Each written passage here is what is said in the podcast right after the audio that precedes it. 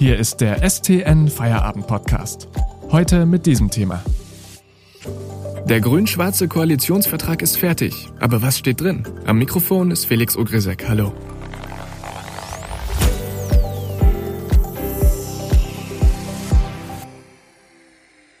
Das Regierungsbündnis aus Grünen und CDU steht und auch der Koalitionsvertrag ist unter Dach und Fach. Die Spitzenvertreter beider Parteien wecken hohe Erwartungen, auch beim Thema Klimaschutz. Dabei ist bei einigen Punkten noch gar nicht klar, ob sie überhaupt im geplanten Umfang finanzierbar sind.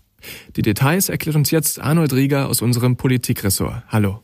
Hallo. Herr Rieger, der Koalitionsvertrag ist fertig. Wissen wir denn schon in etwa, was drinsteht? Nun ja, der Vertrag wird vermutlich weit über 100 Seiten haben. Ähm, viele Details sind bereits an die Öffentlichkeit gelangt. Äh, die große Linie ist auch bekannt, denn äh, die wurde ja bereits gezeichnet, als Grüne und CDU vor fünf, sechs Wochen äh, mit ihren Sondierungsverhandlungen ähm, bereits die ersten Pflöcke eingeschlagen haben. Also im Unterschied zu früheren Koalitionsverträgen haben beide Parteien äh, diesmal schon äh, sehr frühzeitig gesagt, wo es langgehen soll.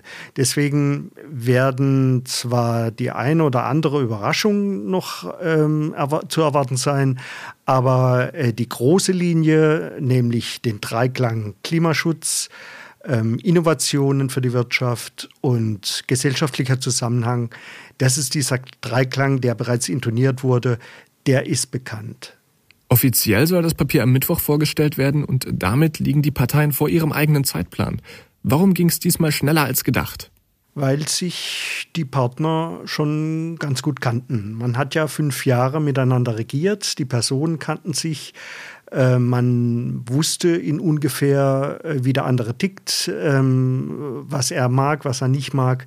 Insofern ähm, war das nicht mit so viel Unsicherheiten behaftet, wie das noch vor fünf Jahren der Fall war.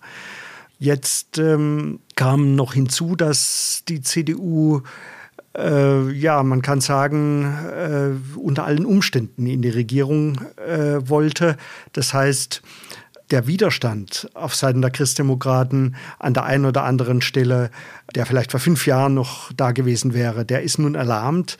Man kann auch sagen, die CDU hat fast die Segel gestrichen. Man kann es aber auch äh, freundlich ausdrücken und kann sagen, äh, vieles, äh, was die Grünen wollten, wollte die CDU plötzlich auch.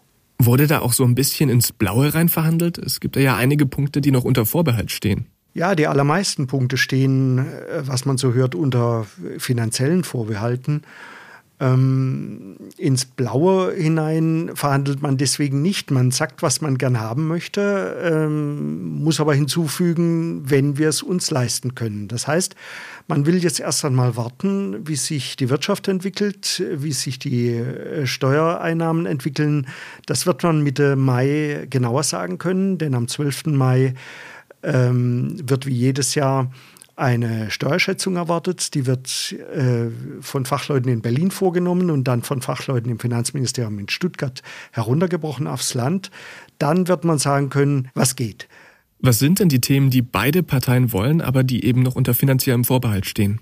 Das Generalthema äh, wird Klimaschutz sein. Und man kann fast das Motto ähm, nennen, Klimaschutz nach Kassenlage. Also äh, Klimaschutz kann bedeuten, man könnte jetzt jedes Landesgebäude, jede Schu Schule, also die in kommunaler Trägerschaft sind, äh, alle möglichen äh, öffentlichen Gebäude mit ähm, Wärmedämmung, mit Solardächern, äh, mit solchen Dingen ausstatten. Das würde viele, viele hundert Millionen kosten.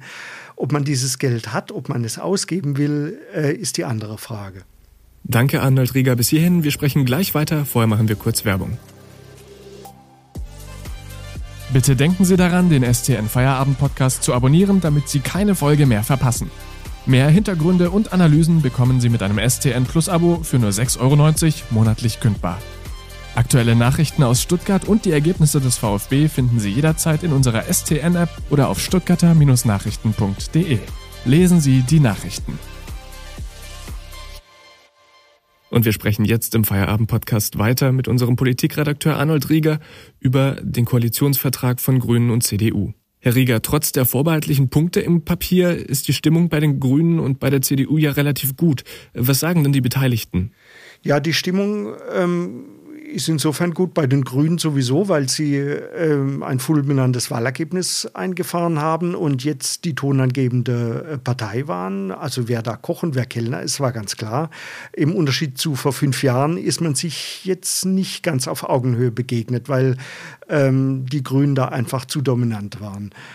Die Stimmung bei der CDU ist vor allem deshalb gut, weil sie es geschafft hat, wieder in die Regierung zu kommen. Denn es war die, die größte Angst bei der CDU in der Opposition zu landen, weil man dann neben der AfD auf den Oppositionsbänken hätte sitzen müssen, wenn es zu einer Ampelkoalition auf der anderen Seite gekommen wäre. Das wäre ja die Alternative gewesen. FDP, SPD und Grüne bilden eine Regierung zusammen und auf der Opposition sitzen dann CDU und AfD. Die AfD ähm, würde erwartungsgemäß rhetorisch ziemlich aggressiv auftreten.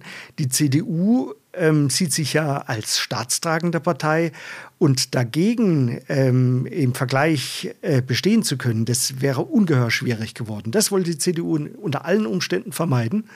Und deswegen ist sie jetzt so froh, dass sie äh, es in die Regierung geschafft hat. Kretschmann hat sich ja von Anfang an sehr deutlich für Grün-Schwarz ausgesprochen.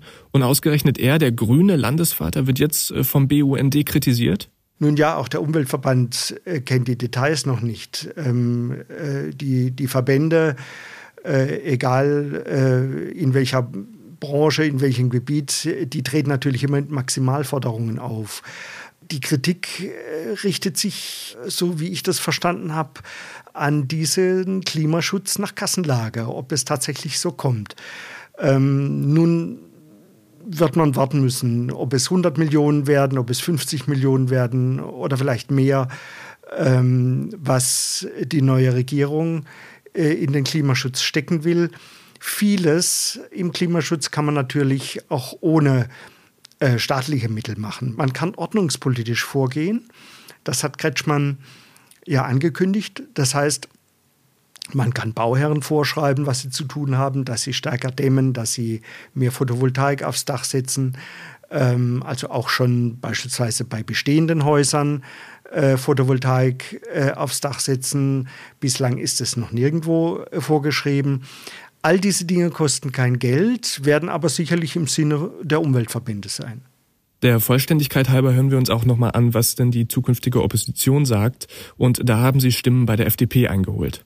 Ja, die FDP wäre natürlich selbst gern in der Regierung gewesen und äh, spart jetzt natürlich nicht mit äh, Kritik, äh, da sie ja nicht beweisen muss, was bei ihr im Koalitionsvertrag herausgekommen wäre. Herr Rühlke hat äh, die vergangenen Tage beispielsweise ähm, kritisiert, dass äh, es offenbar eine Mautpflicht geben soll für ähm, LKWs auf Landes- und auf Kommunalstraßen. Bisher gibt es diese Mautpflicht ja nur auf Autobahnen und auf vierspurigen Bundesstraßen. Nun kann man natürlich sagen, die CDU äh, ist da eingeknickt, weil es gab äh, massive Widerstände der Wirtschaft gegen eine solche Maut. Man wird sich anhören müssen, welche Begründung sie liefern dafür. Äh, aber auch an dieser Stelle äh, wird man wohl davon ausgehen können, dass die CDU eine Art Abwehrschlacht äh, geführt hat. Das heißt, ähm, Wünsche, die in Sachen Umweltschutz und Klimaschutz von den Grünen noch viel, viel weitergegangen wären oder weitergegangen sind, ähm, etwas ähm, abgemäßigt zu haben. Herr Reger, zum Schluss noch Ihre persönliche Einschätzung. Was halten Sie denn für den wichtigsten Punkt im neuen Koalitionsvertrag? Ja, nun, man muss äh, die Koalition beim Wort nehmen, dass äh, der Klimaschutz äh, die, die große Überschrift sein soll über diesem Koalitionsvertrag, ähm, beziehungsweise dann auch die Transformation im industriellen Bereich. Das sind die für mich die beiden allerwichtigsten Dinge. Ähm, und ich glaube, man kann auch mit Fug und Recht ganz objektiv sagen, dass es die beiden großen Herausforderungen sind, äh, vor denen nicht nur Baden-Württemberg steht, sondern vor denen äh, die ganze Welt steht.